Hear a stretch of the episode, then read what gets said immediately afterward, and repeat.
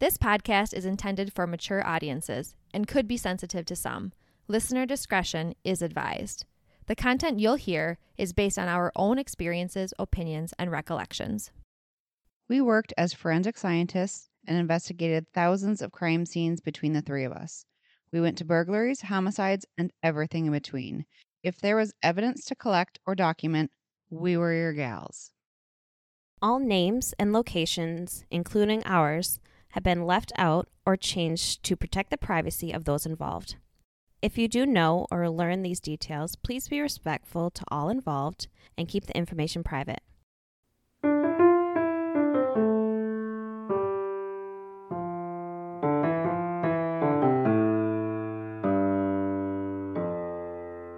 Incident assigned. CSI, Dexter, Forensic files, the first 48, NCIS, bones, Criminal Minds. Have you ever dreamed about solving a murder? Wondered what it would be like to walk under the yellow tape and immerse yourself in the scene of a crime? Imagined how it would feel to search for clues, collect evidence, and identify a killer? Well, we've done it for a combined total of over 28 years. We've seen it all, done it all, been through it all, and come out the other side. We're ready to tell you all about our craziest scenes, scariest moments, funniest crime scene bloopers, and everything you want to know about what really happened behind the yellow tape. Hello. Well, hello. Oh, hi! Welcome to Incident Assigned. We are the Yellow Tape Trio. We are Yes, we so happy to be here. The three of us were forensic scientists who responded to crime scenes day and night for years. All day, all night. Day and night and day and night. Our lab, we responded to crime scenes 24 7 between three shifts.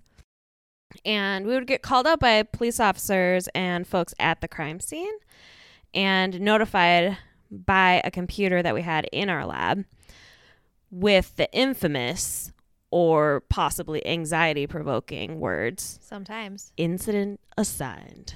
Chills. Thus, that like inspiring the name of this podcast. It's near and dear to our heart. Incident assigned. Those words just burned into your brain, and just like waiting anticipation for Heard that. them in your sleep.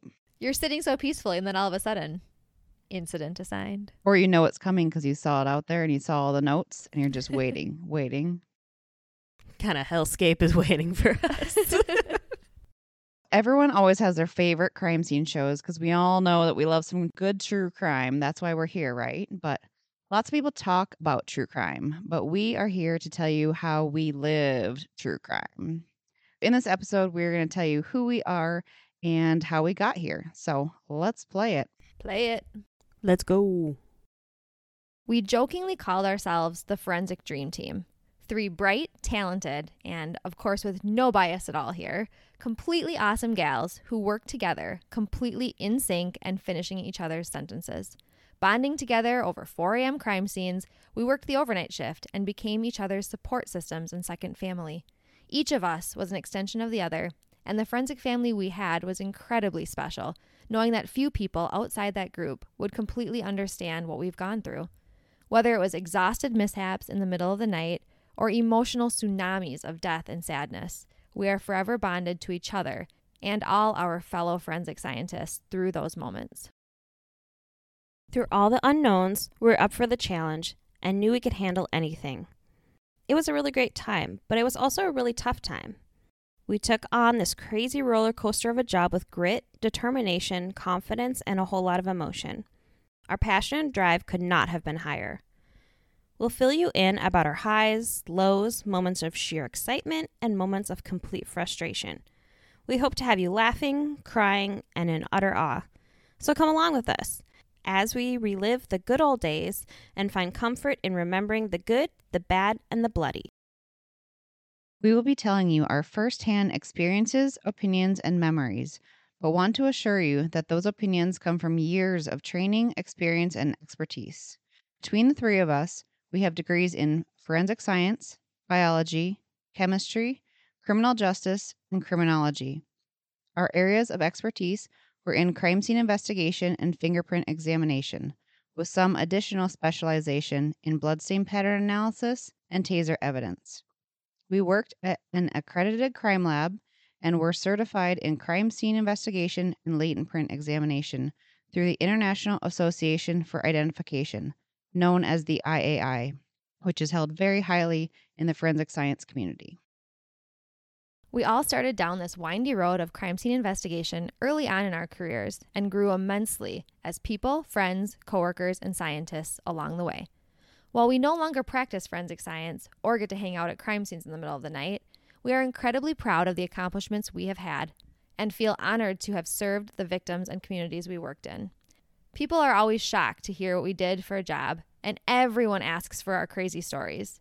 We love sharing our stories, and we really do have a passion for mysteries, solving crimes, and holding people accountable. We loved speaking for victims who couldn't speak for themselves. I think maybe we should probably talk next about how we all kind of got into this, like our our life before the crime lab that got us to the crime lab Yeah, what was our path? to see your beautiful faces. To be together. What got us investigating crimes here under the light of the moon? I will kick this off and go first. I have always been a curious person and was an extremely curious child. All kids ask the question why, but my parents said that I asked the whys that the other kids weren't asking. I wanted to know how things worked, why they worked that way. I would either, you know, investigate a little myself and figure it out, or I would ask questions and wasn't afraid to learn new things. I've also always loved puzzles and still love puzzles today. I started college and started on the nursing path. And then I took a human anatomy class with human cadavers, which really piqued my interest. So I started looking at medical school and maybe to become a medical examiner or investigator. At the time, I was really into the show Crossing Jordan, which I'm not sure how many people know about that one. It's a oldie, but one of my faves. She was a medical examiner that went out to crime scenes. And then my school started a forensic science program. So I just jumped on board with that and got my bachelor's in forensic science. I later helped embalm bodies. So I volunteered at a funeral home to help with that to get some exposure. And then I took my first job in forensic science, and it was all I ever wanted more. The best decision ever. It was great. People ask how I did it, and it's just, or how we do it. And love being able to speak for those victims, like we've said before, um, who can't speak for themselves and hold people accountable. And let's be honest, it's also fascinating. I feel like you have some good stories from embalming bodies over there.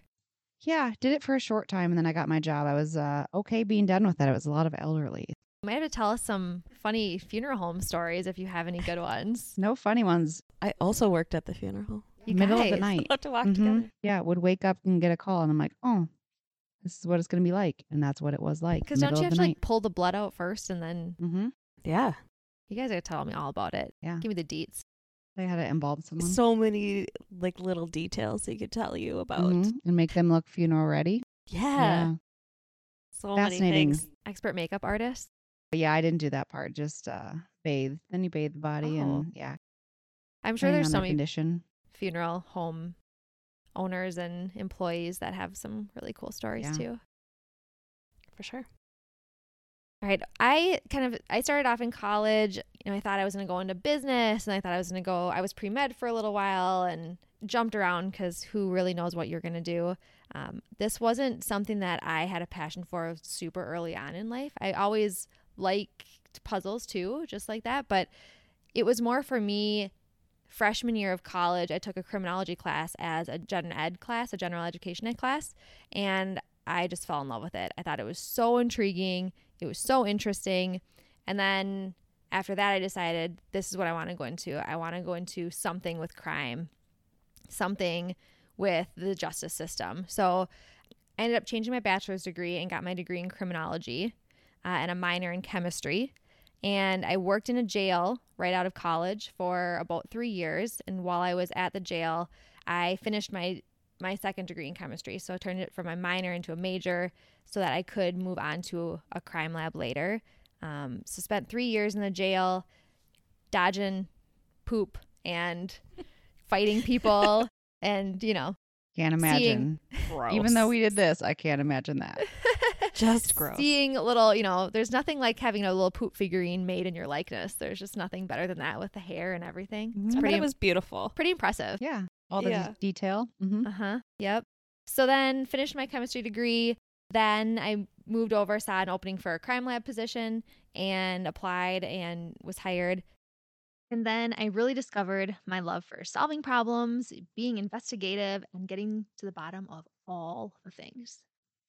When new people came in, we always sent you to talk to them because you were the Inquisition and you would get, you're the question master. So find out all the things. Yep. Yes. Very fitting. Go in, learn all the things. Yeah. Come back. Tell us their whole life story. Yes, for sure. Ah, for me, I knew what I wanted to do for sure from a super young age, maybe seventh grade. I truly believe that my interest in forensic science started because of my mom. So she was and still is super fascinated by true crime. I remember vividly watching OJ speed down the freeway, Speed, Speed. slowly. speeding slowly. Police chase. Not high speed though. right? Down that highway on the TV while my mom was like folding laundry one day. And from that moment, I mean not the specific OJ moment, but like the culmination of all these these events with being exposed to it, I was like, "Yep, forensic science is what I want to do."